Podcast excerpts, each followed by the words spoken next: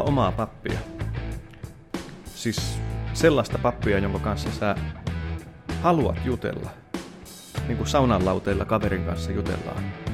Paremmin kuin saunan lauteilla kaverin kanssa jutellaan.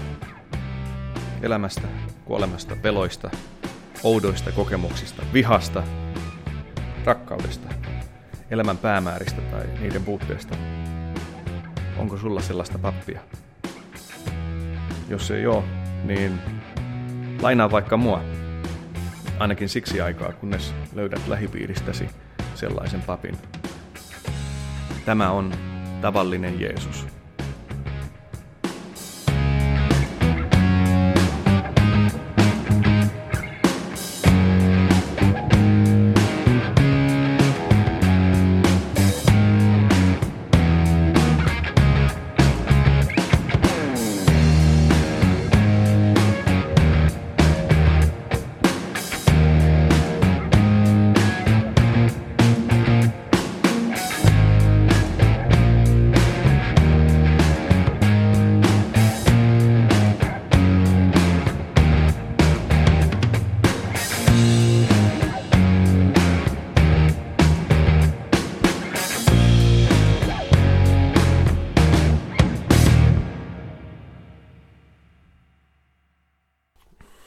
Otetaan sitten kolme, kaksi, yksi ja tervetuloa Jukka Jämseen. Kiitos. Hei, tota, tämä on aika merkittävä kunnia minulle siis. Mä oon, mä oon tässä podcastimaailmassa sen verran tuore tapaus ja niin mä oon kaksi vuotta tehnyt ja mä en ole missään maailmanmaineessa vielä, joten, joten oli aika mulle niin kuin henkilökohtaisesti merkittävä juttu, että mä sain sinut ja ja sitten saa vielä Salomäen Matin ja, ja, ja Alaprinkkilän Joukonkin tulemaan tänne. Tota, niin, niin, Tämä on erittäin hieno juttu. Kiitos kun tulit. Kiitos. Kuulostaa pikkusen jännältä, kun mulla vaan tämmöiset ystävät sanoo, että Vihtori on kysellä sua tähän, että me ihmeessä. Ja mulla on susta hyvät muistot siitä, kun ollaan oltu samassa koulutuksessa, niin mielelläni tulin. Teitä on neljä, neljä tyyppiä, jotka olette, olette hakemassa tätä piispan virkaa kun katsoo teidän näitä, näitä kalentereita, että missä kaikkialla te ottaa liikenteessä ja nyt jotenkin näiden vaalien, niin kuin pispavaalia e-, e-, edellä, kun haluatte tehdä itse näkyvämmäksi, niin, niin tuota, se näyttää aika hurjalta siis, kun teillä kuitenkin kaikilla hakijoilla on oma päätyäkin, mitä te teette, ja te, teillä on, teidän profiili on kohtalaisen korkea jo valmiiksi, teitä on kirkkoherroja ja mitä deka, hippakuntadekaania ja, ja, ja sinä hippakunnan asiantuntijana, ja Tota, ja niin, te, te, niin kuin se teidän perustyökin on yle, mun ymmärtääkseni se on aika, aika työlästä. Miten sä, onko tämä ollut raskas prosessi tämä, tämä? No kyllä se on ollut. Eli mä ajattelin alun perin pikkusen naivisti, että no tässä nyt mennään sillä, että kapituli järjestää kaksi tämmöistä piispavaalipaneelia ja sitten se on siinä. No, mulla on neljä omaa tilaisuutta sitten näiden kahden lisäksi. Että ei hirveästi, mutta se mikä on yllättänyt enemmän, niin on tämä, että lehdet kyselee, Yleisradio on tehnyt juttua, erilaiset radiokanavat ottaa yhteyttä, ja aika paljon tämä on sitten kuitenkin työllistänyt. Joo. Onko se ollut, äh, onko toi se, että ulkopuolelta tulee näitä yhteydenottoja, niin onko se, onko se yhteistä teille kaikille hakijoille? Onko se, onko se, oletteko te jutellut keskenään näitä, tuleeko näitä No en hirveästi ole jutellut, mutta ihan joku hajakommentti, nyt kun on tavattu esimerkiksi siellä Jyväskylän paneelissa, niin että kyllä tämä tuntuu työllistävän kaikkia. Joo, se on tästä esi- esinäyttöä sitä, mitä se piispan, piispan työ on. Joo, no mä oon tässä piispan tiimissä ollut tavallaan tämä toisella 21 vuotta jo. Ja ei mulla kyllä paljon harhakuvia siitä ole, että että onko piispa työllistetty vai ei. Että kyllä, kyllä se on yksi kovimpia tehtäviä ja virkoja, mitä mä oon nähnyt. Miten tota, äh, sä oot perheellinen, on, onko sun lapset aikuisia jo? Joo, tässä hetkinen täytyy oikein tarkistaa. Öö, vähän reilu kolme viikkoa sitten vihin mun nuoren, nuorimman pojan avioliittoa. toi on aika hyvä, toi, toi on kaikki ihan hyvä merkki, että, että hän pyytää siis isä, isänsä vihkimään. Joo, ja kyllä täytyy sanoa, että tällä kertaa papilta kulu normaalia enemmän nenäliinoja kyllä toimituksen aikana, että oli, oli todella hienoa vihkiä, mutta samalla totta kai kun on omasta väestä kyse ja sitten aika iso osa väestö, joka oli paikalla, oli tuttuja, niin sitten sitä ei pidä itseänsä niin skarppina, niin vähän sitä pakkas liikuttaa välillä. Mä, mä oon suhtautunut itse hirveän ristiriitaisesti noihin pyyntöihin, kun, kun joku lähisukulainen pyytää toimittamaan palveluksen. Siis se, se yksi, tietenkin siinä on se mahtavuus, että saa olla tavallaan, saa olla, saa olla palvelemassa niillä omilla lahjoillaan just näitä niin kuin läheisimpiä ja rakkaimpia. Mutta sitten etenkin hautajaisissa mä oon huomannut sen, että jos on pyydetty hautaamaan joku läheinen, niin mä jotenkin, mä, mä käyn aina ristiriitaa sen kanssa, että haluanko, mä haluaisin mieluummin olla hoidettavana kuin hoitajana Joo. joskus. Ja, ja sitten ehkä jossain juhlassakin, mä haluaisin mieluummin nauttia juhlasta enemmän kuin olla suorittamassa juhlaa. Et mä joskus koen sen ristiriitana. Toki useimmiten vastaan kanssa kyllä. Noin. Joo, mullakin tässä virassa hyvin harvoin teen toimituksia, mutta nimenomaan jos on sanotaan, painava sieluhoidollinen syy, että tapahtuu jollekin sellainen, joka, joka pyytää. Ja silloin jos ymmärtää, että nyt, nyt on liian raskas tilanne, että pappi voisi sanoa ei, niin mm. sitten teen. Tai sitten, että on lähisukulaisten hautajaisia tai muuta, niin se on aika luontevaa. Itse on ensimmäistä kertaa seisonut alpapäällä arkun päässä oman isän hautajaisissa. Ja onneksi en ollut siunaamassa, en ollut vielä just valmistunut papiksi se oli ihan lähellä. Mutta sitten paikallinen kirkkoherra, jota isä oli toivonut sitten siunaavaksi papiksi, niin pyysin, että mä tulisi avustamaan. Ja luin tekstejä ja juonsin sitten oma isäni hautajaiset. Ja se meni ihan hyvin. Jotenkin sitä osasi pitää itsensä kasassa. Mitähän mä olin 28-vuotias. Ja... Mutta sitten kun viimeinen virsi tuli, niin sitten mä hajosin. Eli se on kyllä ihan viisasta, että jos on oma lähisukulainen, niin varmaankin olisi aika hyvä olla vaan suremassa ja hoidettavana. Mä, mä, en, mä en aina tiedä sitä, että onko, onko, tuli nyt vaan mieleen tästä, että onko mä liian empaattinen ihminen vai miksi, mutta jokut hiljattain olin hautaamassa erästä, erästä tämän paikkakunnan nuorta miestä ja, ja mun piti nähdä todella paljon tehdä henkistä, henkistä työtä sen eteen, että mä pystyn olla enemmän hoitajana, hoitajana kuin itse, itse tavallaan, että ei suru liikaa, liikaa itseä. Se on jotenkin, mä, mä oon kokenut sen, no ehkä se on ymmärrettävää, että nuorten ihmisten hautajaisissa, niin se, se, se, mm. menee, nope, se menee helpommin pinnalle ja suru on lohduttomampaa kuin vanhan ihmisen hautajaisissa. Joo, ja en mä varmaan muista yksiäkään hautajaisia. Mäkin olen niitä kymmeniä ja kymmeniä toimittanut niin kyllä mä varmaan kaikissa on tarvinnut nenäliinaa. Että kyllä mä liikutun jossakin vaiheessa. Hmm. Ja erityisesti pienten lasten siunaamisessa mulla oli tietty jakso aikanaan paikallisseurakunnassa, että aika monta pientä, ihan pientäkin vauvaa on siunannut hautaa, niin siinä meillä oli kanttorin kanssa sellainen sopimus, että, että minä hoidan puheet, kanttori hoitaa laulamiset, mutta minä en uskaltanut laulaa. Kun mä ajattelin, että sen jälkeen mä en pysty enää puhumaan, kun mä liikutun liikaa. Joo. Mutta mulla on kanssa ihan tyypillistä, että mä liikutun, mutta sitten sitä tulee pidettyä itsensä kuitenkin kasassa, kun ajattelee, että jos tässä nyt pappi rupeaa pelkästään tyrskimään, niin ei se oikein se homma etene, että, että joo, meidän siis pappina ja kirkon edustajana se kuitenkin sitten se, että tässä nyt puhutaan ylösnousemususkosta, hmm. eli se on se kuitenkin toivon ja lopulta ilon näkökulma, että se ehkä sitten pitää jonkin verran kasassa, että suoriutuu niistä hommista. Joo, kyllä. Kyllä. Tota, ää, puhelimessa, kun juteltiin ennen tätä, ennen tätä ää, podcastia aikaisemmin, niin tuota, ää, sä taisit puhelimessa mainita lyhyesti, että jotenkin, mä nyt vapaasti lainaan sua, korjaa mua, korjaa mua jos mä lainaan sua väärin, mutta sä puhut siitä, että miten ihmeellistä on lopulta se, että entinen ateisti niin kuin on, on tässä, että, että sä oot ensinnäkin sä oot kirkon virassa ollut pitkän aikaa ja nyt, sitten, niin kuin, ja nyt vielä sua ollaan joukolla niin kuin selkeästi aja, ajamassa piispaksi. Niin, niin, tota, mä, mä en muista, sä oot joskus viitannutkin siihen, että, että sä oot ollut siis nuorempana, sä oot ollut selkeästi ateisti. Mitä se, tota, mitä se oli sinulla siis, ja, ja mi, mi, milloin sä oot tavallaan kääntynyt, milloin, tai milloin Jumala on löytänyt sinut? Joo, ensinnäkin haluaisin mainita, kun tuossa vähän aikaisemmin sanoit, että te, jotka olette hakemassa piispavirkaa, niin en todellakaan ole hakemassa piispavirkaa, vaan siihen kutsutaan. Ja kyllä mä täytyy sanoa, että kyllä mä olin yllättynyt, kun mä pyydettiin.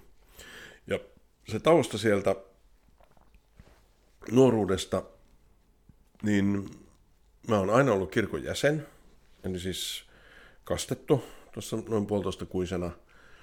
Ja vanhemmat kuulu kirkkoon. Isä oli kirkkovaltuutettu politiikan kautta, niin kun oli kaupunginvaltuuston puheenjohtaja. Ja, ja kuitenkin meillä oli sellainen perhe, että me ei koskaan käyty kirkossa. Siis ei, ei edes joulukirkossa. Ei se kuulunut meillä tapoihin. Ja mä elin niin kuin Jumalaa ei olisi. En mitenkään niin kuin, se ei vaan siis kiinnostanut millään tasolla.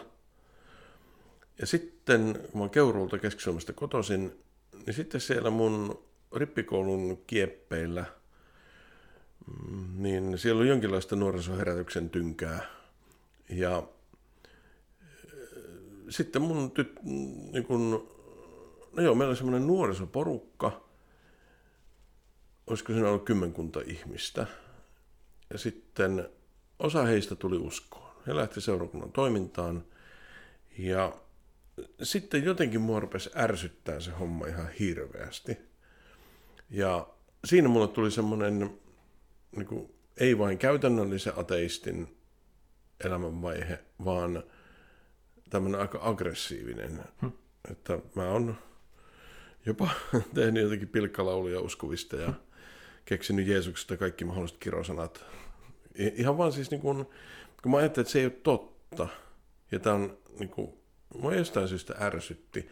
Ja näin myöhemmin, tämä voi olla vähän sellaista holhoavan teologiin niin kuin meininkiä, mutta myöhemmin on ehkä ajatellut, että ehkä se oli jo jotakin sellaista, että Jumala herätteli. Hmm. Ja se, siitä nousi aggressio ja tällä tavalla. Et se on se lähtökohta. Oliko sulla, oliko sulla joku sellainen ajatus, että tämä on niin kuin vain jotain suurta kusetusta, niin kuin jotenkin ateistien kuulee? Joo, siis mun mielestä kirkko oli vain ihan huijausta. Siis niin kuin, ihan turha juttu. Siis uskottelua. Joo. Ihan turha rahareikä ja, ja niin edelleen. Ja sitten mä jopa ilmoitin mun vanhemmille, että mä en mene rippikoulun. Että mä en niin kuin usko näihin juttuihin. Ja No sitten mä näin, että vanhemmat pahotti mielensä, että kyllä kaikki kunnon ihmiset rippikoulun käy. Ja kun mulla oli hirmu hyvät välit taas mun vanhempiin, niin sitten mä että no, mennään sinne, että lusitaan pois. Että en mä halua niin vanhempia rikkoa välejä.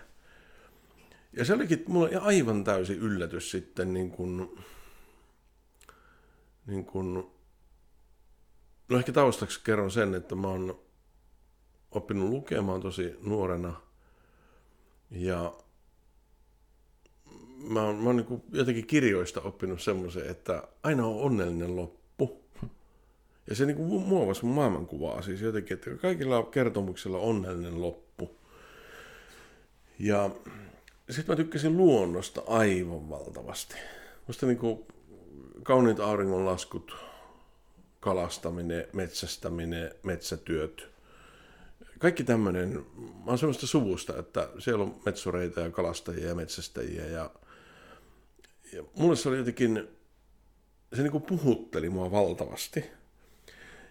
Ja sitten kun mä yhtäkkiä törmäsinkin siihen todellisuuteen, kun ikää tuli vähän lisää, alkoi tajuta tätä maailmaa, silloin esimerkiksi sen aikana Neuvostoliitto ja Kiina kahakoi rajallaan – ja oli se vähän sellainen pelko, että tuleeko tästä kolmas maailmansota. Sellainen aika uhkaava. Silloin puhuttiin ydinsodan mahdollisuudesta ja niin edelleen. Ja vähitellen alkoi valjeta, että tässä elämässä on aika vähän onnellisia loppuja. Hmm. Että niinku, tämä on aivan rikki. Ja niin kuin nyt me tiedetään ilmastonmuutoksesta, josta silloin ei puhuttu, mutta esimerkiksi nämä ihan luonnonsuojelulliset syyt, luonnon kauneus, niin ne vaikutti muhun siihen sitten, että mä aloin etsiä jotakin vastausta. Ol, oliko siinä pettymys siis ihmiseen lopulta? No kyllä se silläkin tavalla oli, että mä niin tajusin, että ei tästä tule mitään. Me tuhotaan tämä pallo. Hmm. Ja niin kun, no, ehkä se on semmoista nuoren ehdottomuutta myös, mutta semmoinen, niin kuin mua harmittaa tälläkin hetkellä se, että tämä ilmastonmuutosahdistus kaadetaan nuorille. Hmm. Aikuisten se pitäisi hoitaa ja niin edelleen. No, se kuitenkin kaiken kaikkiaan johti mua etsimään jotakin vastausta. Meillä oli kotona aika vaikea vaihe silloin, ja vanhemmilla ei mennyt kauhean hyvin keskenään, ja oli ihan mielenterveysongelmia perheessä ja mitä kaikkea. Ja mä muistan, se oli todella niin kuin synkkää. Hyvin usein pelkäsin, kun mä tulin koulusta, että onko kaikki asiat kunnossa hmm. kotona. Ja maailma alkoi näyttää todella pimeältä paikalta. Siis niin kuin, että et eihän tässä järjä häivää. Ja sitten se tavallaan se lapsuudesta muovautunut, että onhan ne loppu.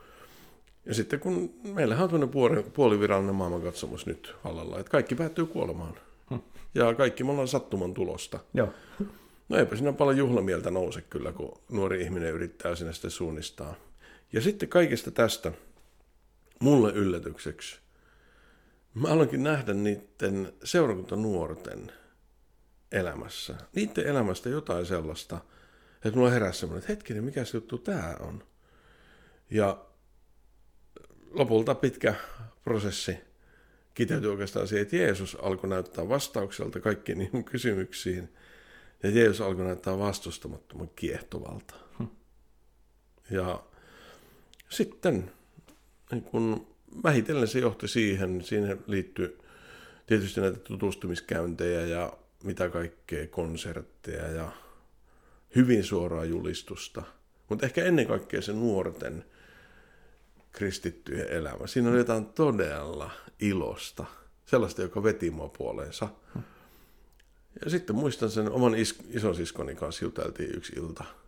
Mä olin aivan myllerryksessä. Mä tajusin, että mun pitää tehdä tälle asialle jotain isosisko oli just siinä herätyksen tyngässä tullut uskoon vuotta aiemmin.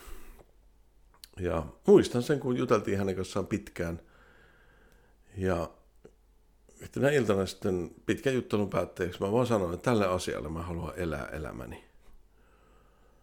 Ja se oli sellainen, sitä on vähän vaikea selittää, mutta se oli sellainen joskus kun yrittää pukea vaatteita päälle hämärässä, jos ei halua vaikka huonetoveria herättää laittamalla valoja, niin kyllähän ihminen onnistuu pukemaan hämärässä tai puolipimeessä. Hmm.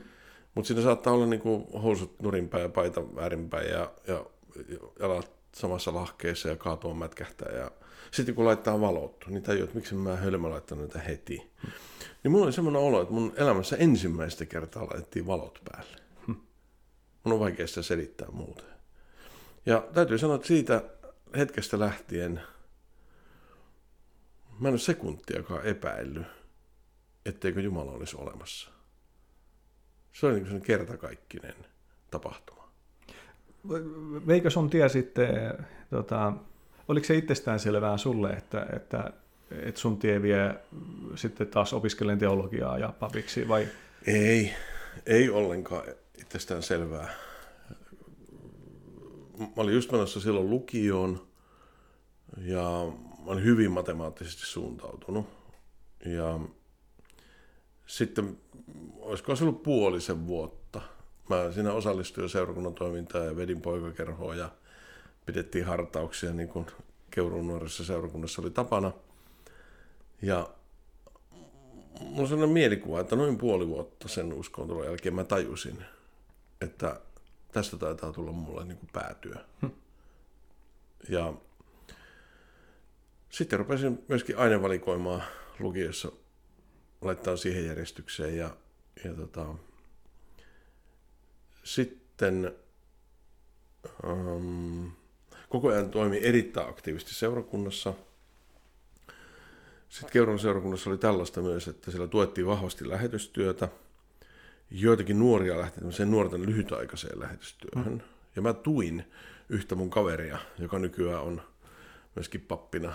Terveisiä vaan Asikkalan kirkkoherralle, Laulaisen Järille. Ja tota, se sitten päätyi siihen, että mä itsekin lähdin operaatiomobilisaatioon pari, pariksi kuukaudeksi töihin. Sitten, niin se oli Keski-Euroopassa ja Itävallassa, ja sitten lähdin armeijaan.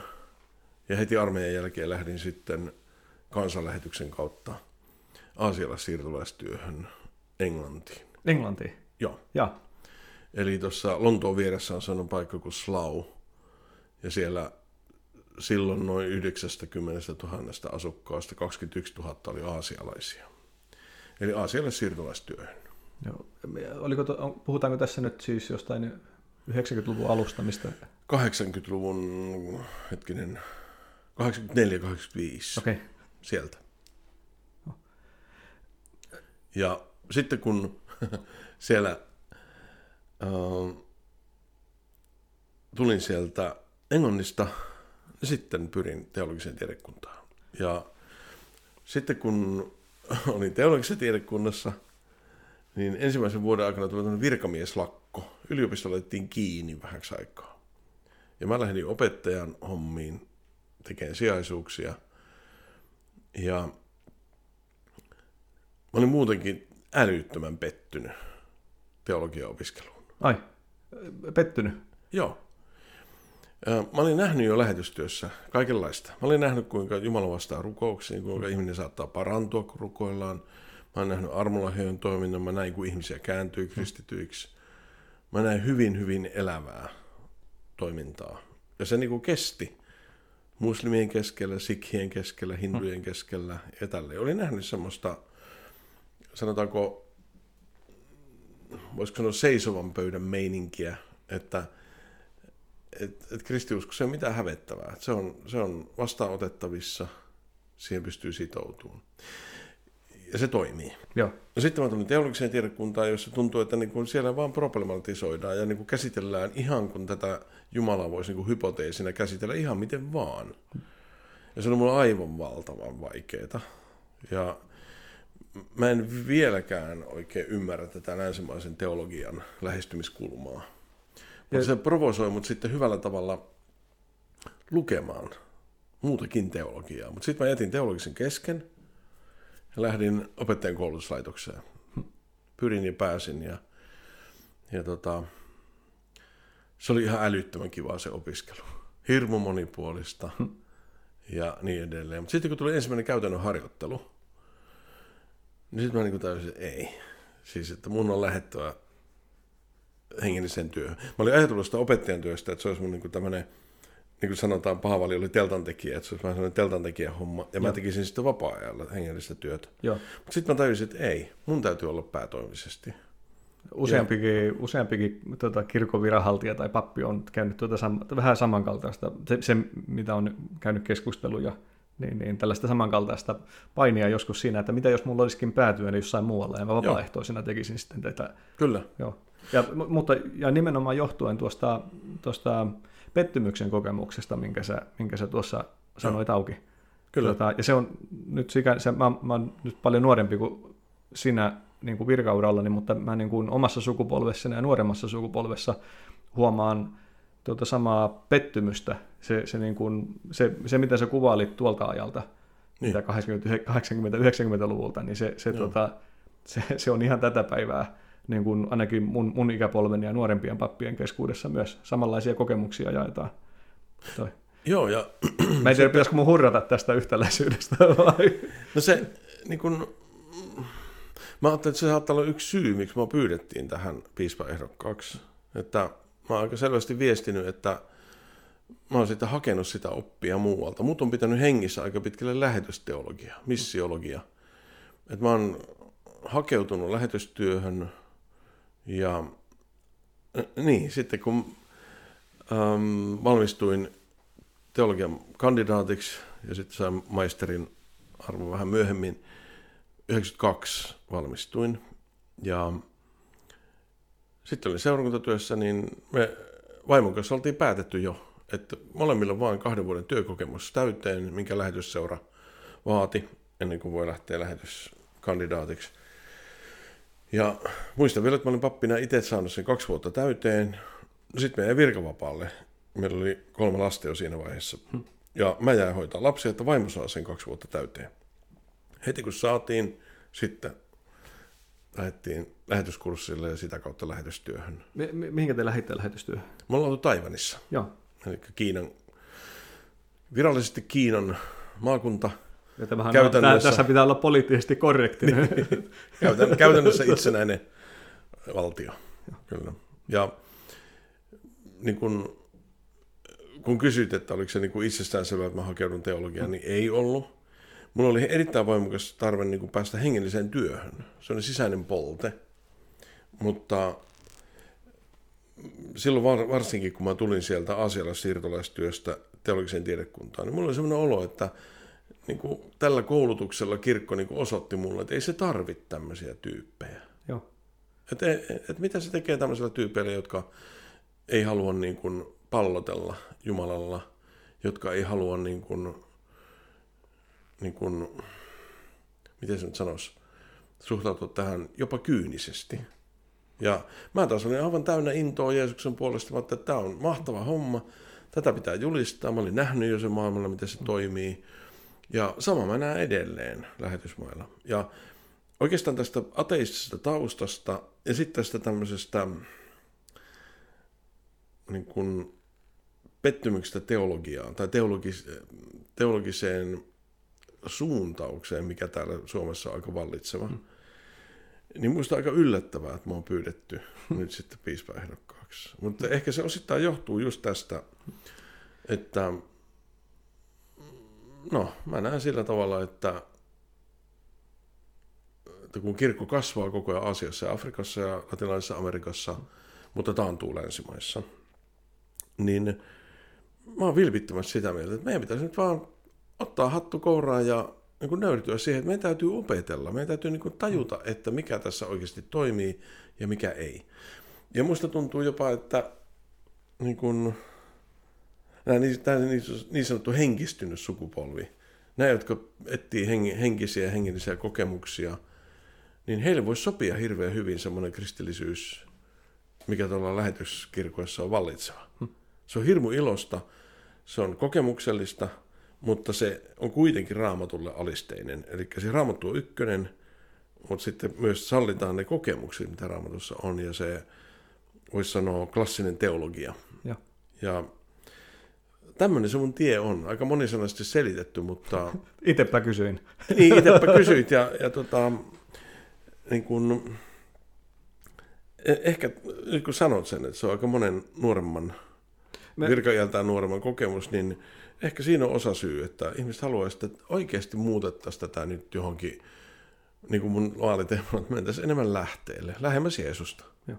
Toi, se, mitä sä sanoit, että auki tuossa, siis mä oon kokenut ton itse vahvasti ton pettymyksen, mä sanon sitä pettymykseksi teologiaa, mutta mä sanon sitä pettymykseksi kirkkoon, ihan niin kuin suoraan Joo. kirkkoon, koska mä, mä koin sen ton, ton pettymyksen, no mä, mä oon valmistunut 2006 papiksi ja mä oon ollut alun perin oppilaitostyössä ja mä vierastin ensin niin kuin seurakuntaan suoraan menemistä. Mä olin oppilaitoksen pappina kouluttamassa itse asiassa kirkolle he, uutta henkilökuntaa.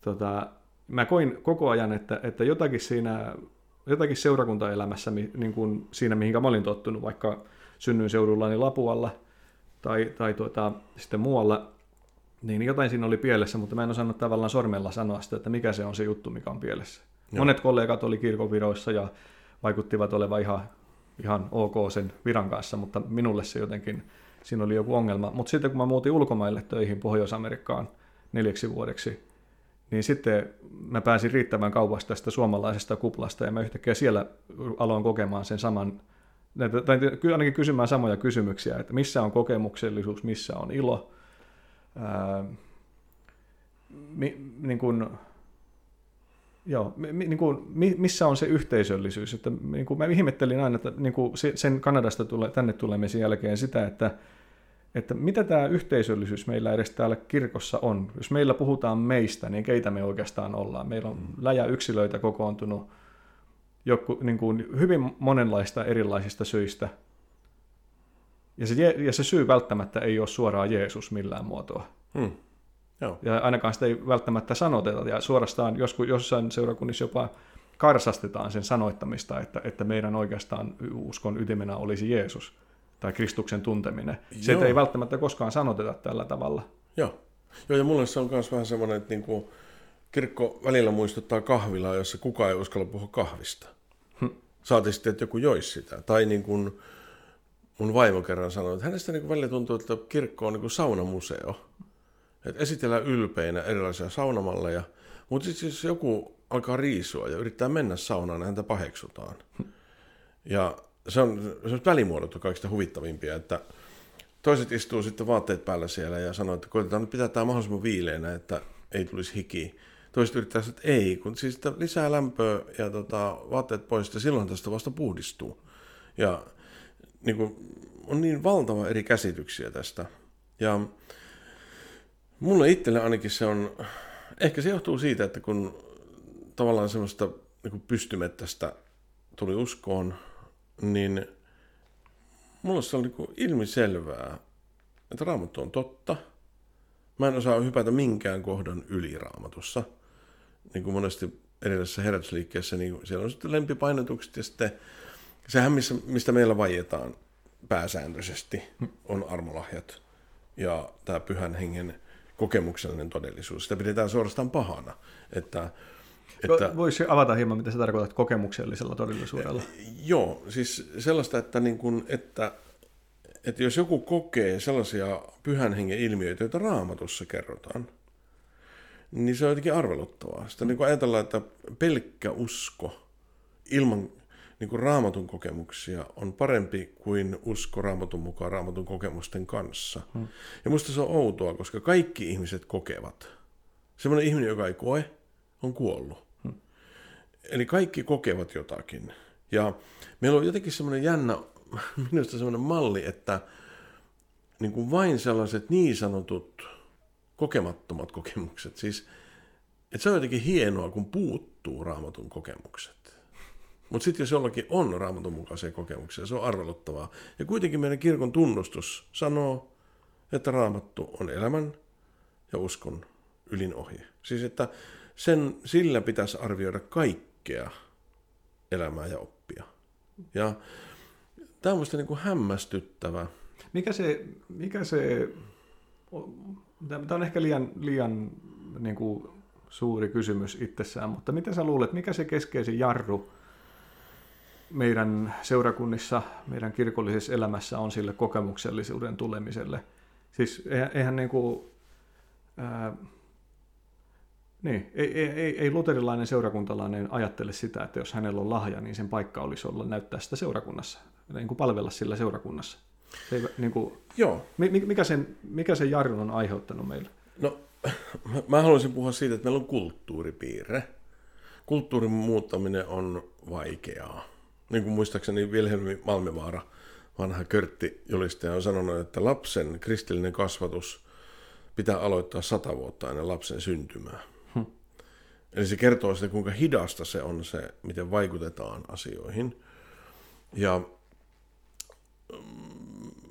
me käytiin kollegojen kanssa, siis kansainvälisen työn sihteereiden kanssa Etiopiassa pari vuotta sitten.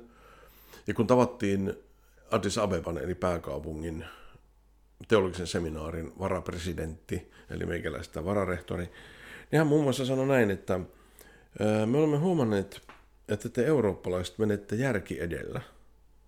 Me afrikkalaiset menemme kokemus edellä. Että täällä teidän eurooppalaisten tapa ei toimisi. Ja tämä Ajelu on teologian tohtori. Ja hänestä niin kuin huokuu jotenkin elämänkokemus ja viisaus. Ja hän sanoi, että me olemme karismaattinen, tai hän sanoi se näin päin. Me olemme luterilainen karismaattinen kirkko. Ja sitten hän selitti sen. Luterilainen tarkoittaa sitä, että meillä raamattu on ylin ohje.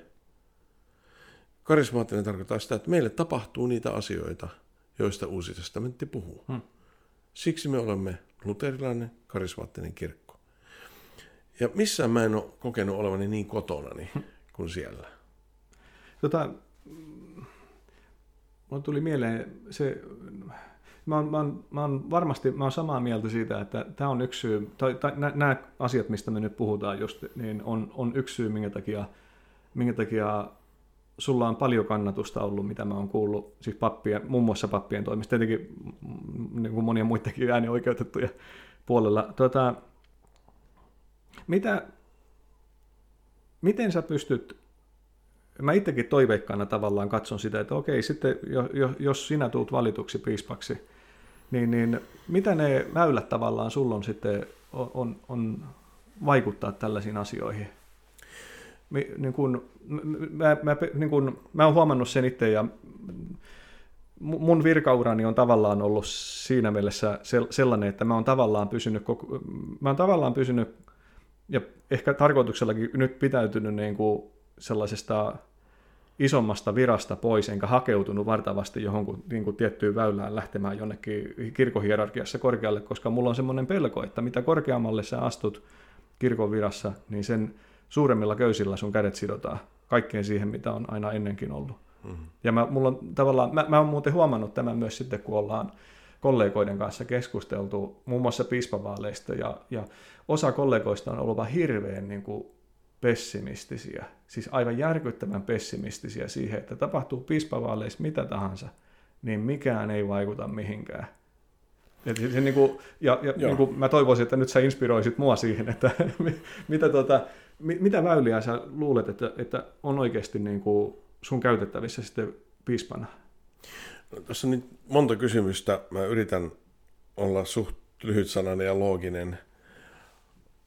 Mä ensinnäkin ajattelen kun sä kysyt, että mikä, mikä tätä niin kuin estää tämmöistä kokemuksellisuutta, mä ajattelen, että se on kulttuuri.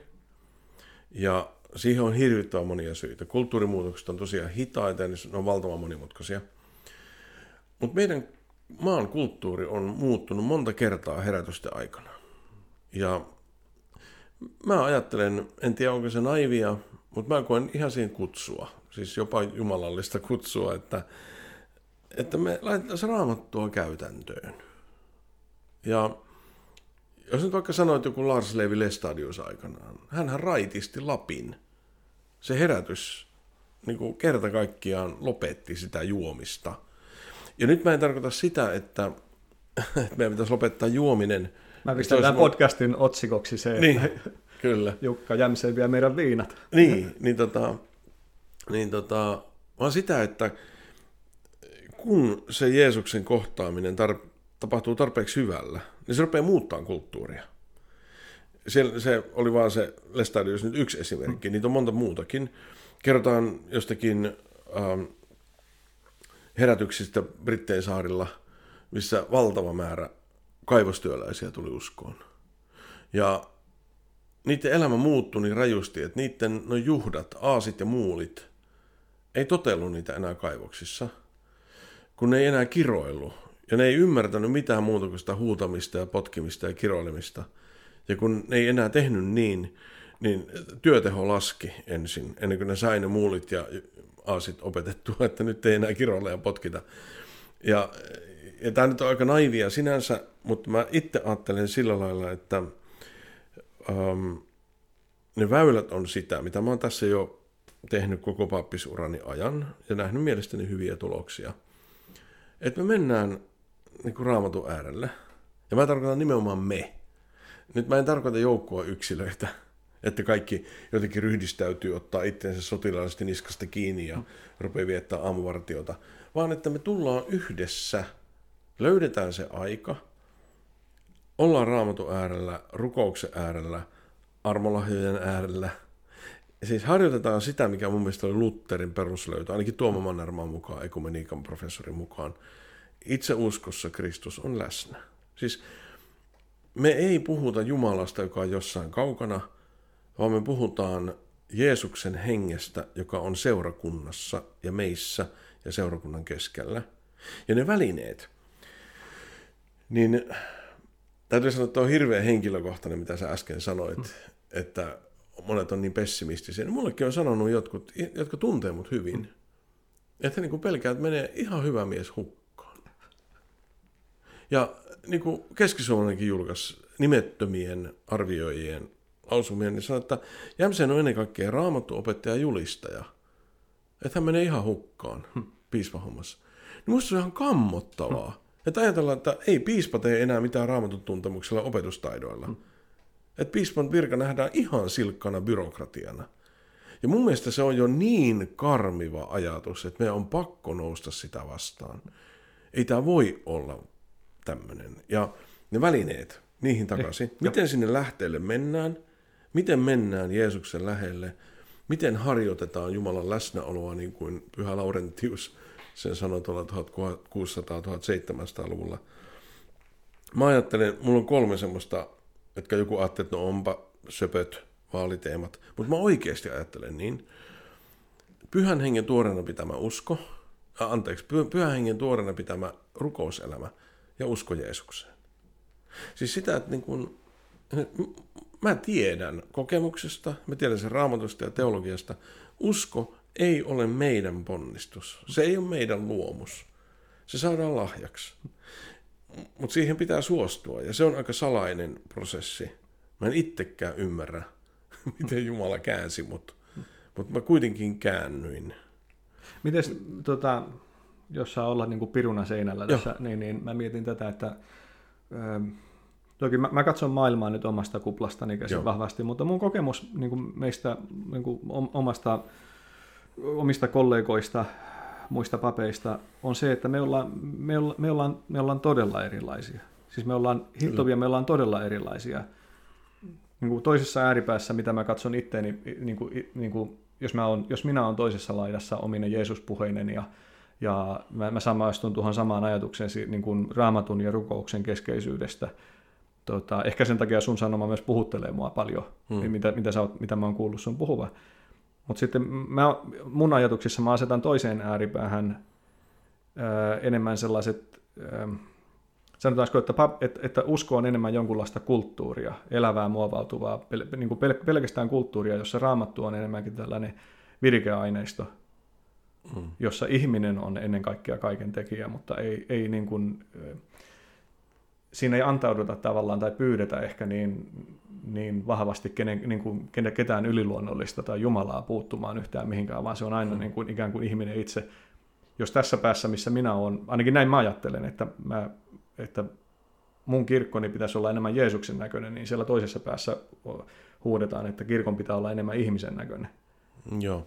No sinänsä mä niin kuin, jos haluaa halkoa käsitteitä, niin Jeesushan on ihminen – hän on myöskin Jumalan poika, mutta hän on täysi ihminen. Ja mä luulen, että yksi, missä mä haluaisin olla kriittisempi näitä kohtaan, jotka haluaisivat, että kirkko olisi vaan ihmisen näköinen, niin mun tekisi mennä härnätä vähän teologisesti ja sanoa, että tutkikaapa paremmin, kuka Jeesus on. Miksi hän toimi niin kuin hän toimi? Mä haluaisin uskoa ja uskon niin, että Jeesus on täysi ihminen, joka toimi pyhän hengen täyteydessä. Hän oli ja on synnitön, toisin kuin me. Ja siinä on sellainen kuilu, että me ei ihan hahmoteta kunnolla. Mutta mä ajattelen niin, että Jeesus antoi sellaisen mallin, että me voidaan niin kuin, elää sellaista kirkkoa todeksi, jossa mekin ollaan sen näköisiä ihmisiä kuin Jeesus oli. Eletään pyhässä hengessä. Ja niin kun, sitten vielä kaksi, mitä mä sanon tähän jatkeeksi. Ensimmäinen oli se, että pyhä hengen tuorena pitämään rukouselämä usko Jeesukseen. Toinen on luottamus ihmisiin. Eli istuttaisiin alas seurakuntalaisten kanssa, ei pelkästään työntekijöiden kanssa, vaan kysyttäisiin niiltä, jotka Jumala on kutsunut, jotka haluaa tulla siihen luomaan sitä yhteisöä ja haluaa olla niin sanottuja aktiiviseurakuntalaisia, niin istutaan alas, kysytään toiselta, minkälaisen kutsumuksen Jumala sulle on antanut. Mitä sä haluaisit tehdä? Miten sä näet raamatus tai Jeesuksen ja niin edelleen. Kolmas asia, mä haluaisin rohkaista jokaista ihmistä, sanoin tai teoin, kertomaan evankeliumia eteenpäin. Koska mä näen, että nämä kolme tekijää, ihan riippumatta missä päin maailmaa ollaan, minkälainen kirkon rakenne on, niin nämä toimii. Ja nämä on ne välineet, jos, jos musta tulisi piispa, ja jos ei tule, niin mä haluan jatkaa näitä. Eli et, mä oon nähnyt sen. Mä oon... Mm, no mä kerron keissin, siis ihan tapauskertomuksen. Anna mennä. Öm, mä olin kirkon hartauspuhujien kurssilla. Viisi päivää meitä pappeja koulutettiin, että miten pidetään pari hartautta Ylelle.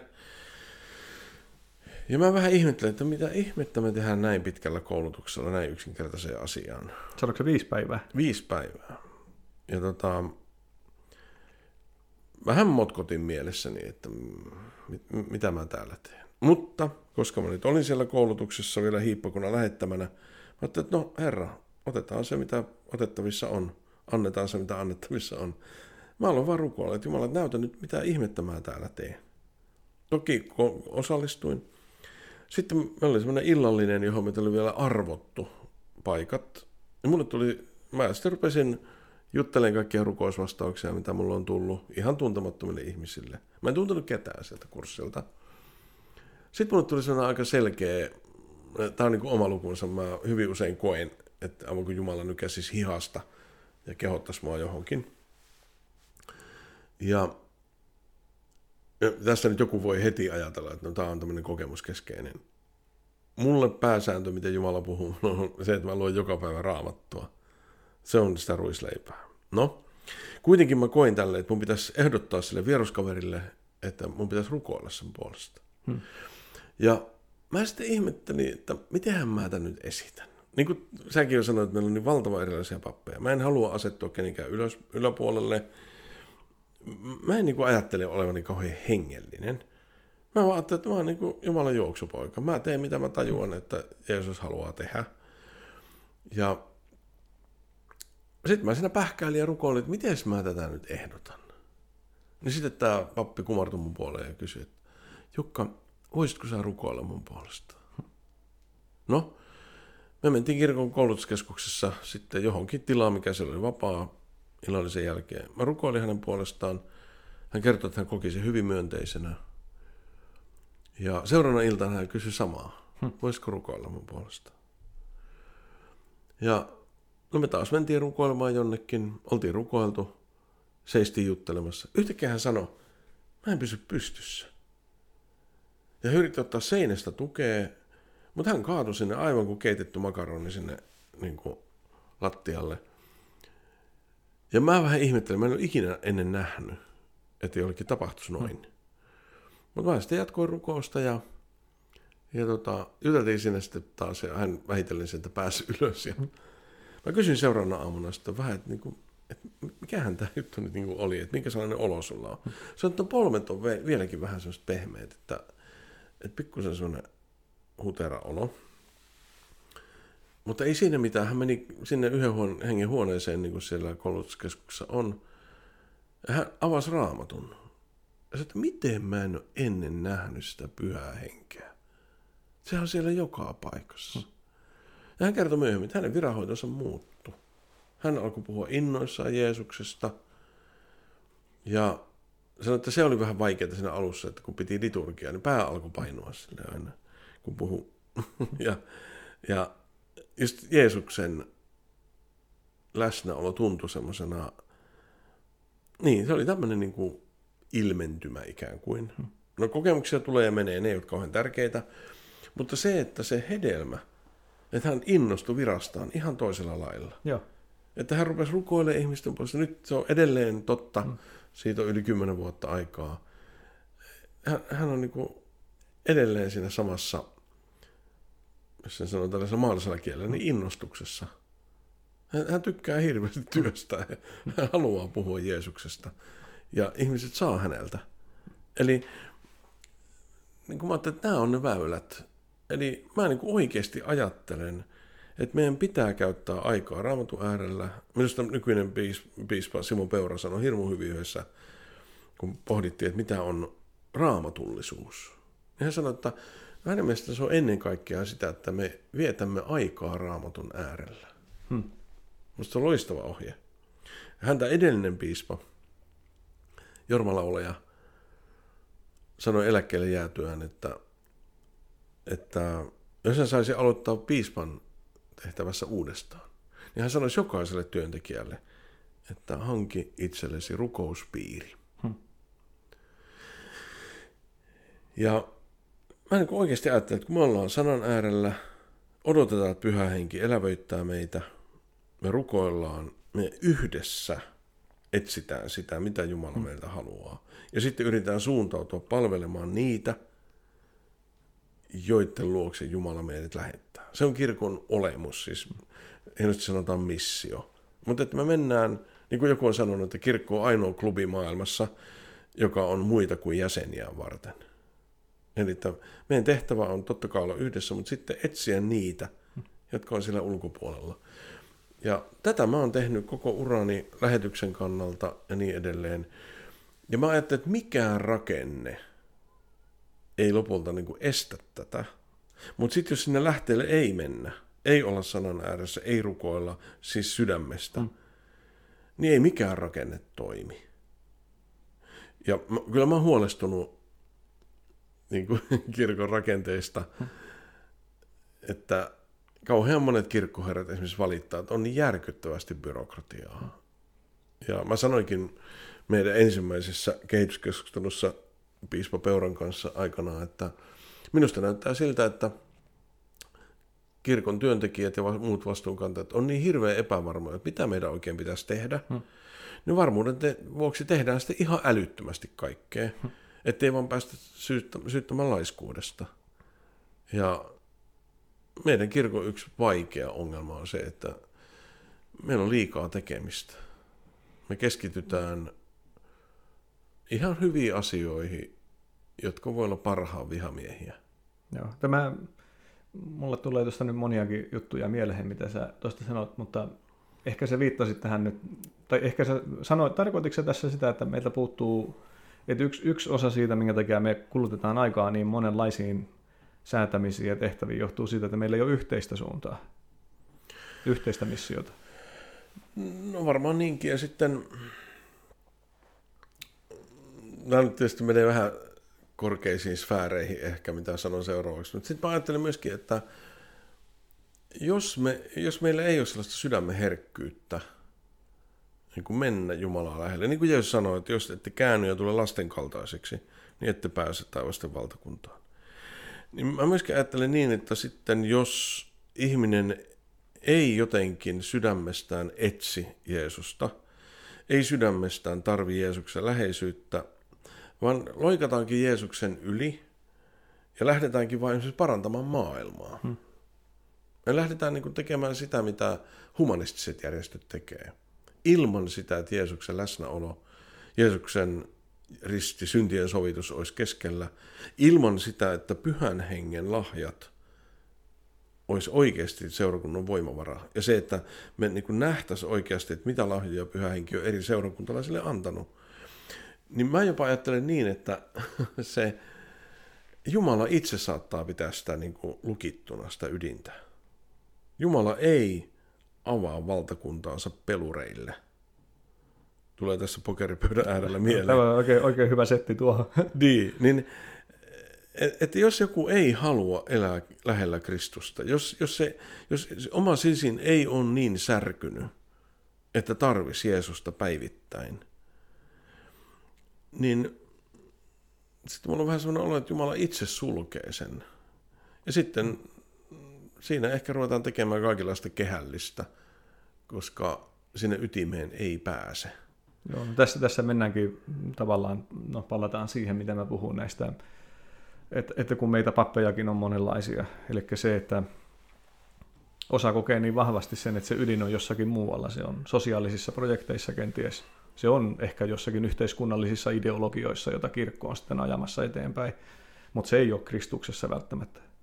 Et se, niin kuin, se, joskus se on hyvin kategorinen, en, en mä, enkä mä tiedä miten, miten isoa osaa meidän kirkosta tämmöinen ajattelu koskee, mutta, mutta, mutta siis se, joillakin se selkeästi on niin, että se Kristus on kategorisesti jossakin aivan muualla kuin tässä meidän työn ytimessä.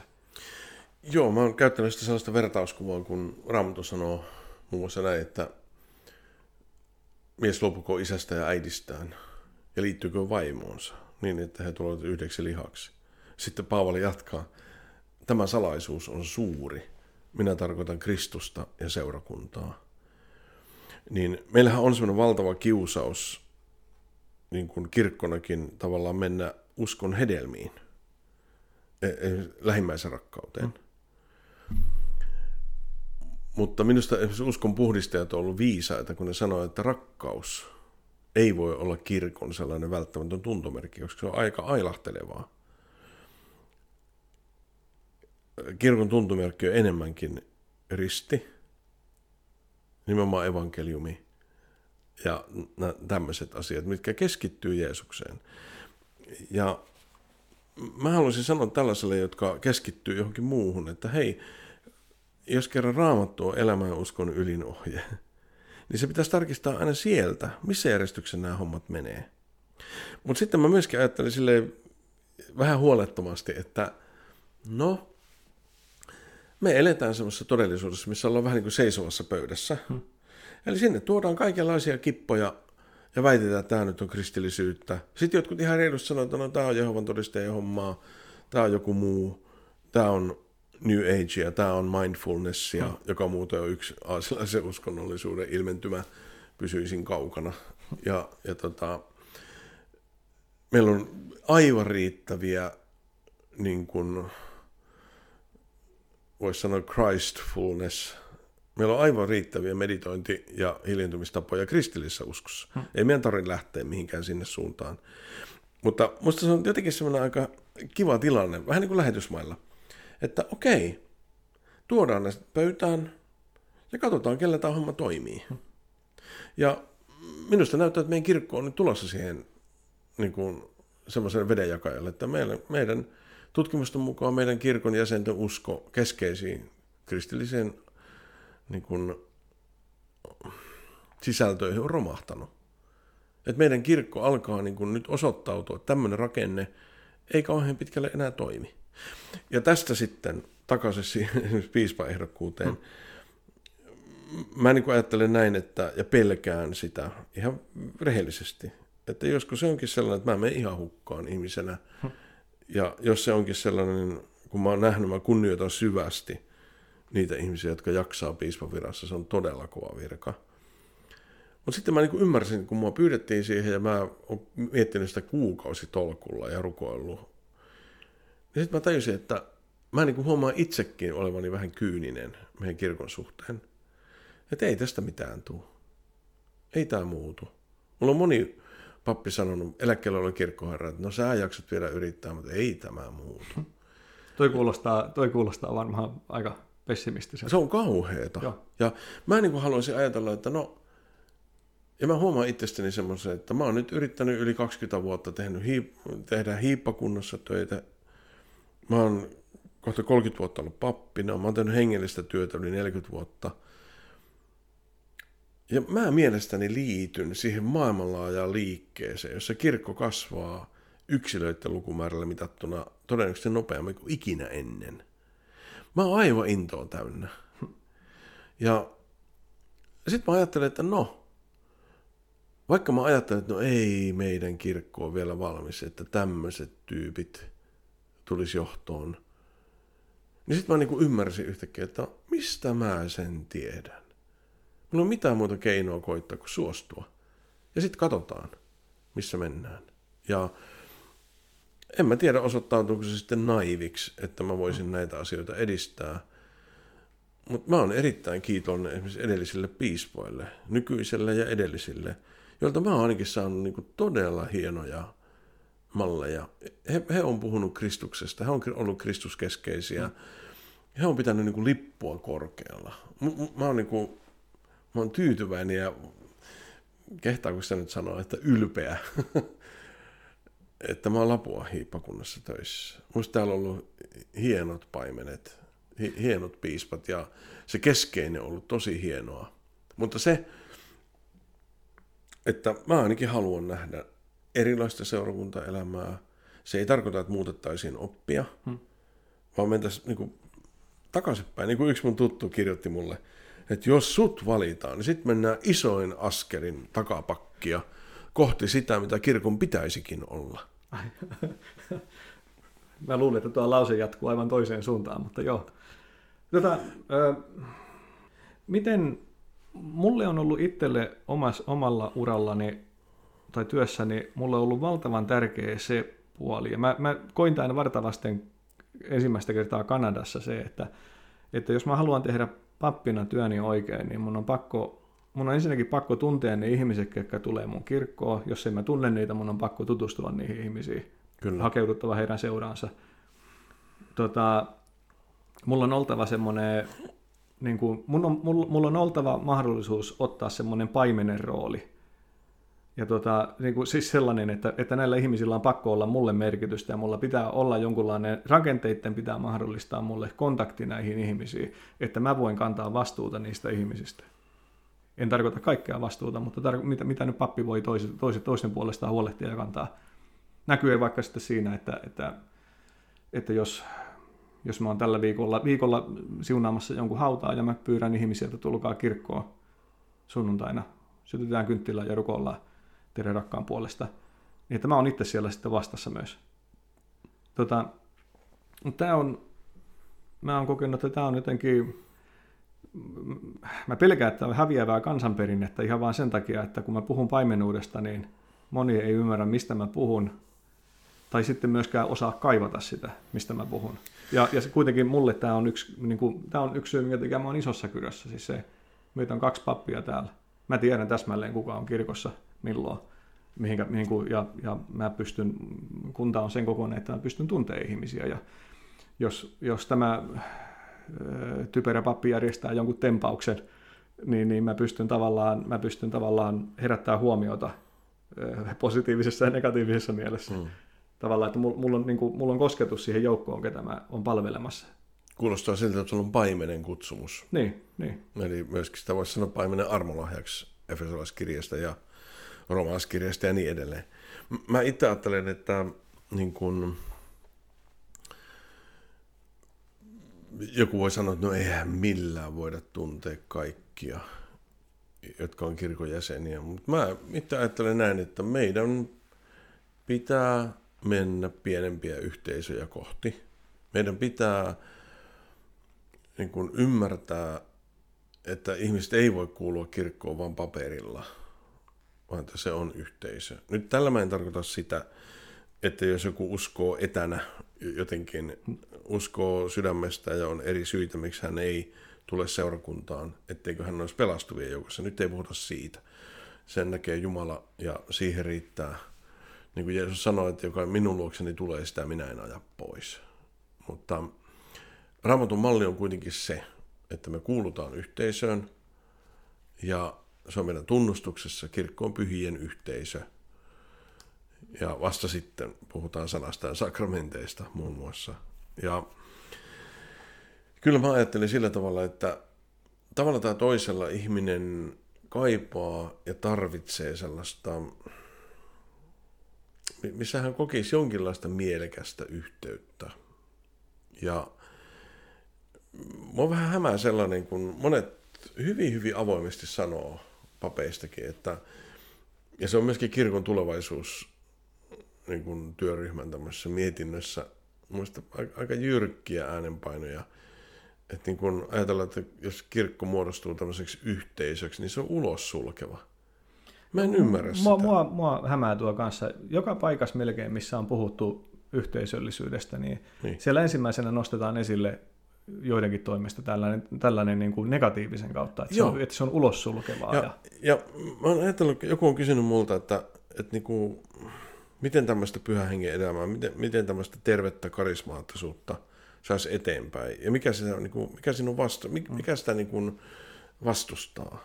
Niin mä sanon, että kokemuskristillisyys. Eli siis tämmöiset ihmiset, joilla on negatiivinen kokemus yhteisöstä, niin he ei vaivaudu tarkistamaan raamatusta, mitä yhteisö tarkoittaa, vaan he kuuntelevat omaa kokemustaan. Hmm. Ja ei niin teologit saisi tehdä. Teologin pitäisi katsoa raamatusta, miten se asia on. Ja tämä mua niin kuin häiritsee. Mulla oli yksikin milleniaali nuori pappi. Sanoi, että hän ei ymmärrä tätä. Että miksi, mikä ihme siinä on, että ei voi mukaan olla yhteisöä, joka on pehmeärajainen, ulospäin suuntautua, mukaansa kutsua. Että siellä on tosissaan kiva olla. Mistä se tulee se mörkö, että se on heti ulos sulkeva. Ja sitovaa ja, Niin, ja, ja tuomitsevaa. ja kyttäävää. Niin, koska ei raamattu sellaista mallia anna. Jos semmoinen malli on jostakin syntynyt, niin pyydän arvon pappeja ja teologia ja kirkon vastuunkantaja tarkistamaan asian raamatusta. Sieltä se pitäisi tarkistaa, eikä omista kokemuksista. Ja niin kuin vanha teologinen periaate on, väärinkäyttö ei kumoa oikeinkäyttöä. Mä tiedän, että esimerkiksi sukupuolielämä on ihan hirvittävä orjuuttavaa nykyään. Meillä on musta orjuuteen verrattuna nelinkertainen orjuus tilastojen mukaan tällä hetkellä maailmassa. Se on kammottava ilmiö. Se on työperäistä ja se on seksiorjuutta. Ja se johtuu pitkälle tästä seksuaalisen vapauden ihanteesta, joka aiheuttaa hirvittävästi vahinkoa. Hmm. Mutta sitä ei kyseenalaisteta, koska se on nyt tämmöinen pyhä asia länsimaissa. Ja niin kun, miksi otan tämän esimerkiksi? Eihän mä nyt hyvänä aika sukupuolielämää avioliitossa kielletä siksi, että sukupuolielämä käytetään väärin yleensä. Eihän, eihän meidän pidä kieltää hyvää, toimivaa yhteisöllisyyttä siksi, että sitä joskus joku jossain käyttää väärin. Siis tämä on ihan absurdia, mutta mäkin ko- kuulen tämän koko ajan. Aina tulee se, että on negatiivinen kokemus yhteisöllisyydestä. Ja mun perusratkaisumalli on taas siinä, että no, meidän kirkossa raamattu on elämä uskon yliohje. Koitettaisiko opetella hyvä tapa elää sitä todeksi? Tuossa on tämän mun luomani podcastin tai tämän brändin, mitä mä oon tehnyt, tämä tavallinen Jeesus, niin sen yksi, yksi perusperiaate on, tai perustavoite on ollut se, että mä yritän tavoitella ihmisiä, joita mä en saa kirkkoa. Että mä, niin kuin, että mä en niin kuin, että pystyisin aidosti keskustella niiden ihmisten kanssa. Että siinä, luo, siinä luodaan jonkunlainen yhteisöllisyyden muoto jo tuon brändin puitteissa Joo. ikään kuin. Ja niin kuin, se on toistaiseksi, toistaiseksi silloin ollut ihan onnistumisiakin. Ja, ja ihmisillä on ollut se, niin kuin selkeästi jonkunlainen, tai se on, se on vastannut johonkin nälkään ja janoon, mitä ihmisillä on ollut, että ne pystyisi itselleen sopivalla tavalla luomaan yhteyden ja kokea olevansa kristittyjä. Niin. Ja, ja kuulisivat, että, että heidän omilla sanoilla ikään kuin pohditaan näitä asioita. Ja, tota, se, he ovat kokeneet se jotenkin tosi tärkeäksi. Toi, mä, tämä on nyt itsekäs kysymys, itsekäs kysymys tavallaan. Öö, toi, silloin kun mä olin, niin kun rupesin rakentamaan tätä podcastia pari vuotta sitten, niin, niin mulla on ollut viimeiset kaksi vuotta, mulla on ollut hirveän hankala tehdä tätä. Sen takia, että, että, että ää, no moniakin syitä. Oma lukunsa on se, että tämä on monessa paikkaa tämä on kohtalaisen uudenlaista edelleen, vaikka podcasteja on ollut jo toistakymmentä vuotta olemassa. Mutta mut seurakunnissa, ka, seurakunnissa kaikki työ on yleensä paikallista se on paikallista alueeseen Kyllä. sidottua. Kun taas podcasti tämä työ, mitä tämä on, niin tämä on, tämä on taas sitten valtakunnallista. 10 prosenttia mun kuulijoista on ulkomailta, 7 Joo. prosenttia Yhdysvalloista. Joo. Niin kuin, ainakin Spotifyn tilastojen mukaan. Tämä niin kuin, mä oon kiinnostanut, ja mä haluaisin, varmaan jokaiselta teistä, jotka tuutte haastatteluun tänne, niin haluan kysyä sitä, että millä, te tavallaan, millä mahdollistetaan meidän kirkossa se, että, että että, että, pysty, että olisi tilaa jollekin uusille avauksille. Siis millä mahdollistetaan se, että me nähdään, niin kuin, että meillä voi syntyä jotakin oikeasti jotakin, jotakin uudenlaista. Uudenlaista tapaa niin kuin elää kristiuskoansa todeksi. Mä en tarkoita mitään opillisia juttuja, vaan niin kuin ihan vaan tätä mekaniikkaa, mitä tämäkin siis lopulta on. Mitä mm. mulla on? Mulla on mikrofoni ja mulla on, mulla on tili, mihinkä mä, mihinkä mä tuota, syötän tavaraa ja mulla on editointiohjelmat mm. ja muutama kulissi taustalla, mitä, mitä voi, millä voi luoda mielikuvia ja näkemyksiä. Tota, mutta se, niin kuin, mut, mut, siihen ei kirkon puolesta ole tulossa, niin kuin siihen ei saa rahaa, ei ole, vaikka me ollaan iso, iso konserni, niin kirkon puolella on, on hirveän vähän sellaista vapaa, vapaata rahaa, mitä, millä rahoitetaan erilaisia kokeiluja. Se on valtavan vähän suhteessa meidän kokoa, mun mielestä. Tota, ne, ne kanavat, mitä on olemassa, niin ne, mä uskon, että mä oon jo haarukoinut, että mitä, mitä ne vaihtoehdot on. Joo. Ja, ja mä vaan mä ihmettelen, mä ihmettelen tavallaan sitä, että miten, miten vähäistä se lopulta on. En oman itteni vuoksi niinkään.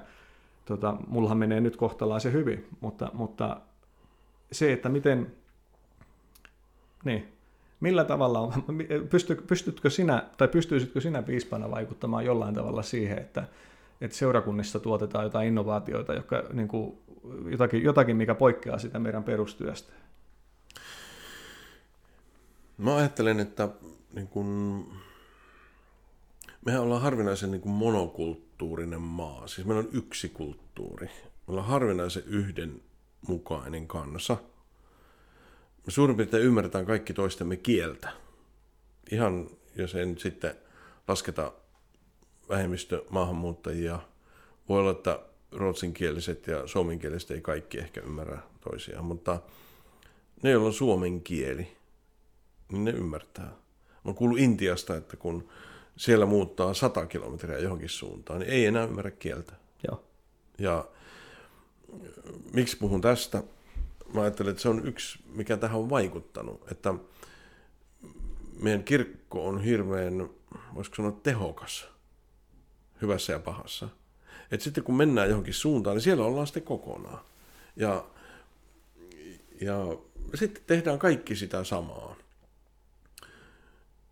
Ja niin kuin jossain, joskus teollisuudessa, kun joku teollisuuden haara huomaa, että meidän tuote ei mene kaupaksi, niin yleensä se vastaus on se, että lasketaan tuotannon kustannuksia, nostetaan volyymia, tehdään halvemmalla se tuote. Eli tavallaan niin kuin tehostetaan. Joo. Ja kyllä mäkin olen ajatellut, että meidän kirkko on sellainen, että hoidetaan laadukkaasti esimerkiksi toimituskeskustelut, tehdään yhä paremmin se kohtaaminen. Mutta jos ihmisiä ei kiinnosta se sisältö enää, niin tämä on meidän kirkon vaara, että meillä on, niin kuin, meillä on hirmu samankaltainen rakenne ja menetelmät ympäri Suomea. Ja sitten meillä on vielä se, mä väitän, että se ei ole pelkkä rakennekysymys, se on meidän sisällä, siis se on meidän suomalaisten kulttuurissa jotenkin sellainen yhdenmukaisuuden imu. Esimerkiksi Jumalanpalveluksen opas antaa sinusta paljon vapauksia Jumalanpalvelukseen, mutta meidän kulttuuri ei anna. Se ei niin kuin taivu. Ei työntekijät eikä aktiiviseurakuntalaiset. Ja tämä voi kuulostaa nyt liian naivilta, mutta mä taaskin vilpittömästi ajattelen, että kun me seurakunnassa istutaan alas, luotetaan toisiimme, kysellään mitä näkyy Jumala meille antanut, rukoillaan, uskotaan Jeesukseen, pystytään sana äärellä ja suuntaudutaan ulospäin. Mietitään, että miten, mitä me ruvetaan tekemään. Niin mä väitän, että se innostus ja se muutos, mikä tulee sieltä, niin se antaa rohkeuden muuttaa, tehdä toisin. Ja mä tiedän hyvin, en viitti sanoa seurakuntia nimeltä, Meillä on aivan älyttömän hyviä seurakuntia Lapon hiippakunnassa, mm.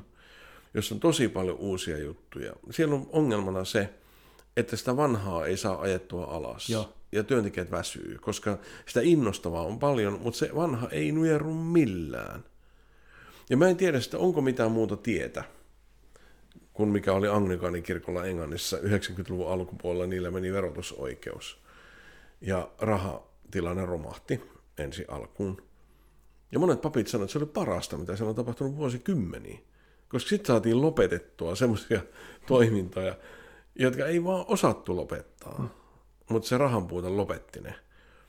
Ja sitten siellä on paljon hyviä ilmiöitä, että kun ei enää niin kun menee verotuksen mukana, vaan ihmiset saa viedä rahansa mihin huvittaa, niin sitten yhtäkkiä on näkymään, mikä seurakuntamalli elää, mikä toimii, koska sinne tulee se väki. Ja Mä jotenkin ajattelen näin, että ainakin omassa elämässä, omassa seurakuntatyössä, omassa hiippakuntatyössä ja satojen vastuunkantien kanssa, niin on nähnyt sitä, että kun me päästään sinne rukouksen ja jopa armolahjojen tasolle, siis että, että me niin uskalletaan ottaa vastaan se, että Jumalan läsnäolo tekee juttuja, ei, ei työntekijöitä aina tarvitse tehdä jotakin. Vaan annettaisiin Jumalan tehdä välillä jotakin.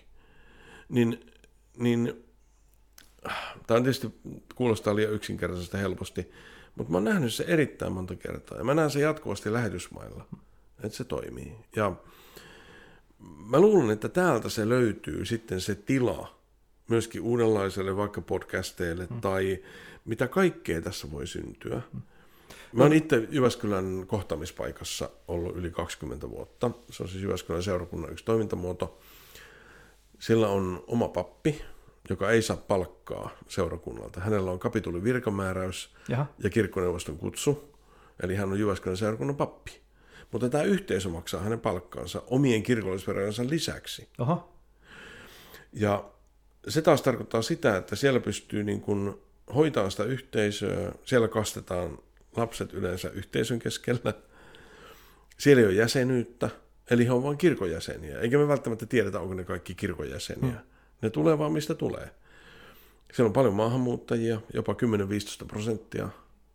Ja kun joku on kysynyt, että miten te saatte sinne maahanmuuttajia, niin me, me, me puhutaan Jeesuksesta ja annetaan kaikkien osallistua.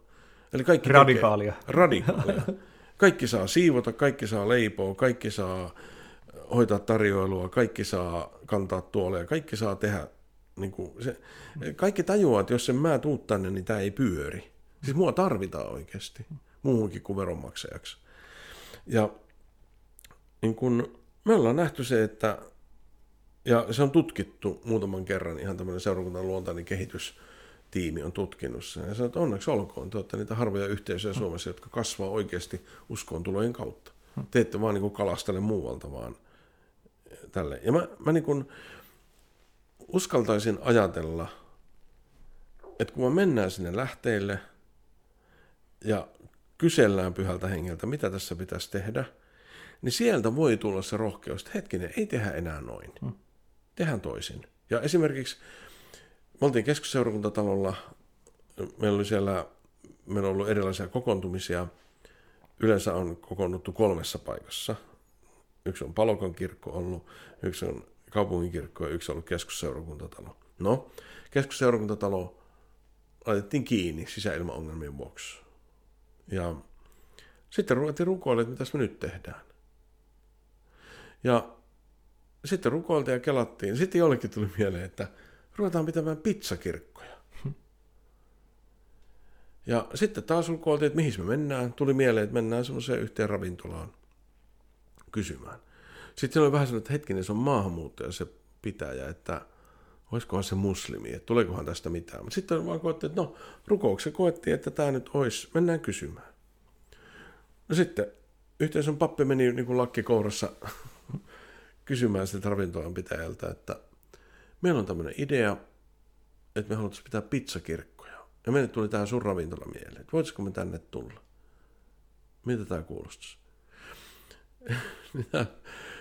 Pizzerian pitäjä, ravintolan omistaja sanoi, se on erinomainen idea. Minä olen juuri löytänyt Jeesuksen. Eihän me sitä tiedetty. Joo. No sitten mä ajattelin, että tuleeko tänne ketään.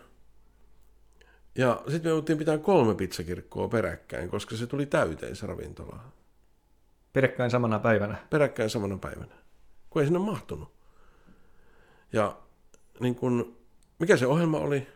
Siitä piti maksaa. Ja se oli seisova pöytä. Mutta sitten siinä oli vähän musisointia, yhteislauluja.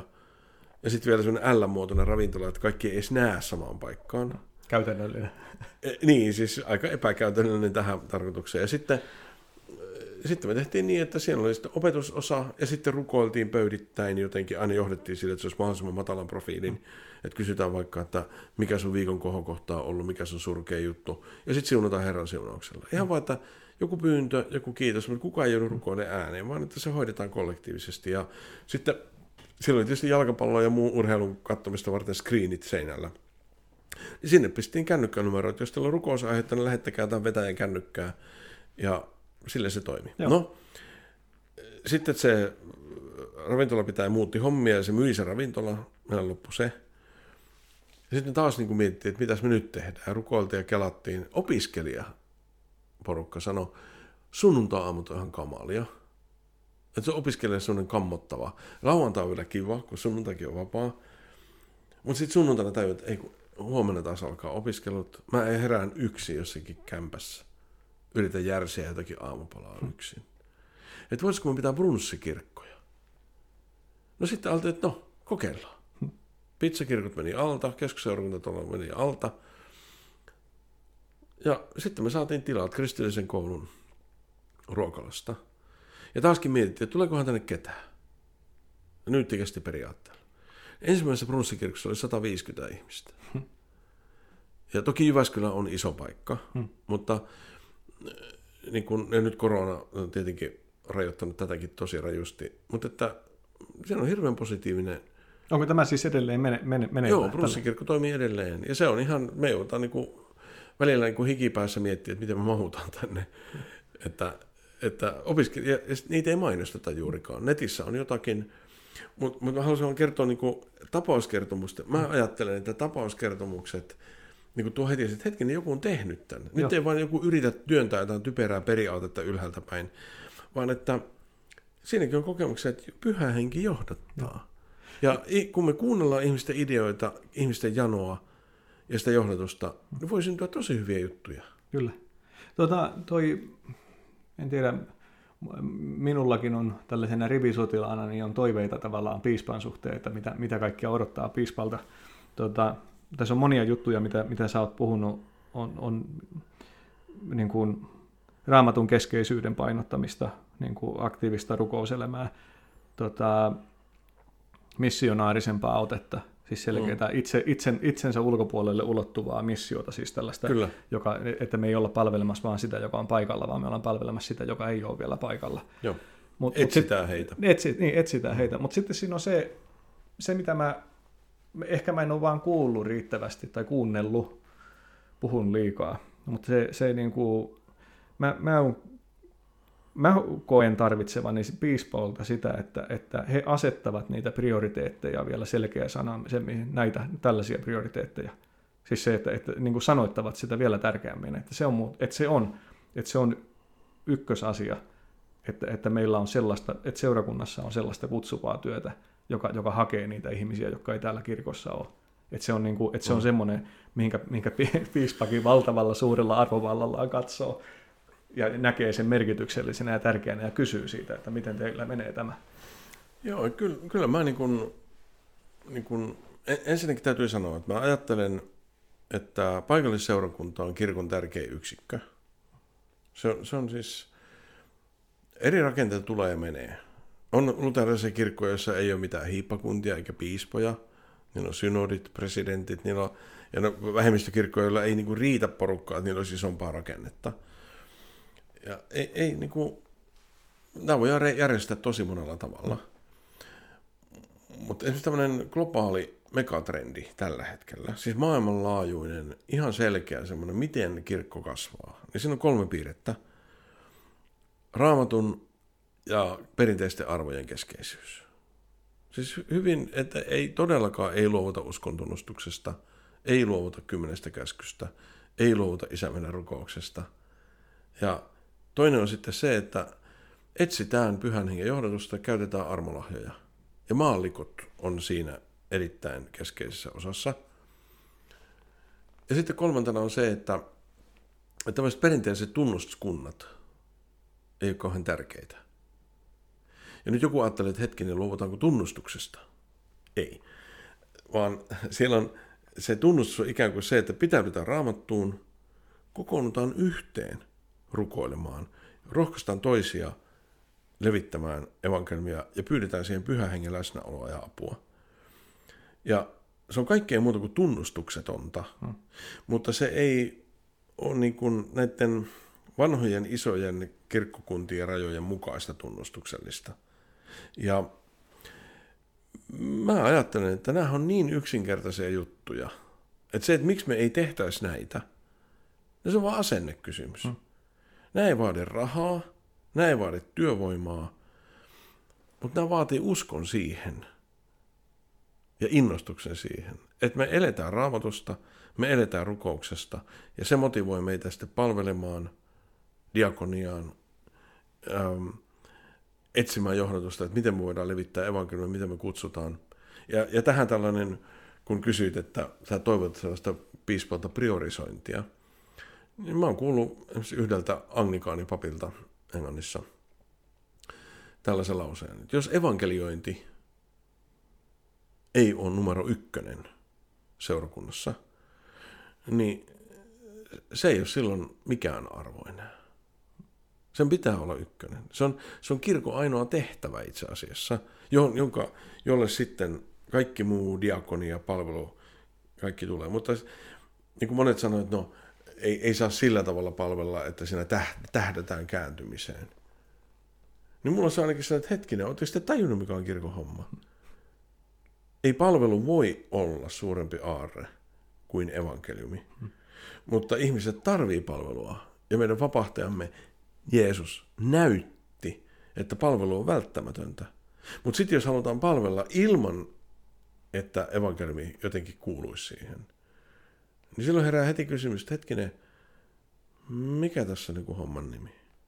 Ja kyllä mäkin haluaisin sanoa sitä, että, että menkää lähemmäs sanaa, menkää lähemmäs Jeesusta, rakastukaa Jeesukseen, löytäkää se aarre. Aikanaan Paavo Ruotsalainen körttiläisyyden vahva hahmo sieluhädässään Nilsiässä asti, niin käveli Jyväskylään. Hm. Löysi onneksi, kun se oli kuullut, että siellä on hyvä sieluhoitaja, joka voisi auttaa. Seppä Högman. Ja sitten kun hän pääsi perille, niin hän sai kuulla, että yksi sinulta puuttuu ja sen mukana kaikki. Kristuksen sisäinen tuntemus. Ja siitä alkoi yksi meidän massiivisimmista herätyksistä Suomessa. Ja kyllä mä haluan ajatella, että tämä on edelleen se, mitä mä haluaisin priorisoida. Että Jeesukseen voi tutustua, käyttäkää siihen aikaa, käyttäkää niitä välineitä, jotka on sitä varten. Kaste, ehtoollinen ja ennen kaikkea sana, josta myöskin kaste ja ehtoollinen saa niin kuin olemuksensa, raamatun sana. Ja niin kuin Raamattu käyttää tätä avioliittovertauskuvaa, että jos mä haluan, että mun lapset voi hyvin, ja sä kysyt alussa, onko mulla lapsia, hmm. Ehdin mainita vaan sen neljännen, jonka vihin. Meillä on kaksoset ensin, ne on jo, uh, he on kaikki maailmalla. Toinen kaksosista on lääkärinä Viitasaarella ja toinen on tutkimushoitajana Oxfordissa Englannissa Astra, AstraZenecan koronarokotetutkimusryhmässä. Aha. Ja saahan kuulla sieltä aika hauskoja juttuja koko ajan. Sitten kolmas on näyttämömiehenä Jyväskylässä, Jyväskylän teatterissa. Ja neljäs opiskelee Otaniemessä, joka on nykyään kuulemma Etäniemi. Etäniemi. Kaikki on etänä. Hei, tota, Jokka, mulla on ollut se ilo, että sä, me, me ollaan oltu tässä nyt jo puolitoista tuntia tota, pokeripöydän äärellä. Tota, ää, olisiko mun mahdollista pyytää sulta sitä, että johdattaisit meidät lyhyen rukoukseen Joo. vielä haastattelun päätteeksi? Mikä ettei. Loistava. Joo. Rakas Jumala, Isä ja Poika ja Pyhä Henki, haluan kiittää tästä hetkestä Vihtorin kanssa. Kiitän siitä niin kuin eteenpäin katsovasta mielestä, mikä hänestä huokuu. Haluan pyytää sitä samaa meidän kirkolle, meidän hiippakunnalle. Herra, mä pyydän sitä, että me saataisiin liittyä siihen valtavan suureen joukkoon, maailman suurimpaan kansanliikkeeseen, kasvavaan kirkkoon. Jeesuksen seuraajien joukkoon, joka pitää Jeesusta Herranaan, että on ilo seurata, ilo noudattaa kymmentä käskyä, uskon tunnustusta, isä meidän rukousta. Ja mä pyydän, Herra, kun sä oot tätä kansaa herättänyt monta kertaa, mä pyydän, armahda meidän kirkkoa, armahda meidän yhteiskuntaa, meidän kansaa. Mä pyydän, että me avauduttaisiin avoimiksi maahanmuuttajille, kaikille ihmisille. Pyydän, että me saataisiin palvella ympäristöä ja ennen kaikkea julistaa kaikille ihmisille, että heidän elämällä on tarkoitus. Ei tarvitse pelätä. Ei tarvitse jäädä yksin. Eikä tarvitse kokea riittämättömyyttä ja syyllisyyttä. Ja kaikki tämä vaan siksi, että Jeesus on tullut. Jeesus on ristillä nämä kaikki asiat korjannut. Me pyydetään rohkaisua kaikille niille, jotka haluaa rakentaa tällaista pehmeärajaista yhteisöä, pyydetään, että me kirkon työntekijät ei jäätäisi yksin tämän tehtävän kanssa, vaan että kaikki kristityt vois hyvillä mielin, vapaaehtoisesti, lempeästi, vaan huokua tätä juttua eteenpäin. Ja me rukoillaan Herra vielä, auta meidänkin kirkkoa ja länsimaita ylipäätään nyt auttamaan köyhempiä maita, erityisesti nyt tämän akuutin koronatilanteen takia. Mä pyydän, että me voitaisiin niin antaa meidän hyvästämme, elintasostamme, koulutuksesta, mutta ennen kaikkea evankeliumista niille, joilla sitä vielä ei ole. Tule pyhä henki. Auta meitä tässä. Kirkasta meille Jeesusta. Opeta meitä tuntemaan häntä enemmän ja enemmän. Jeesuksen nimessä. Amen. Amen. Kiitos Jukka. Kiitos.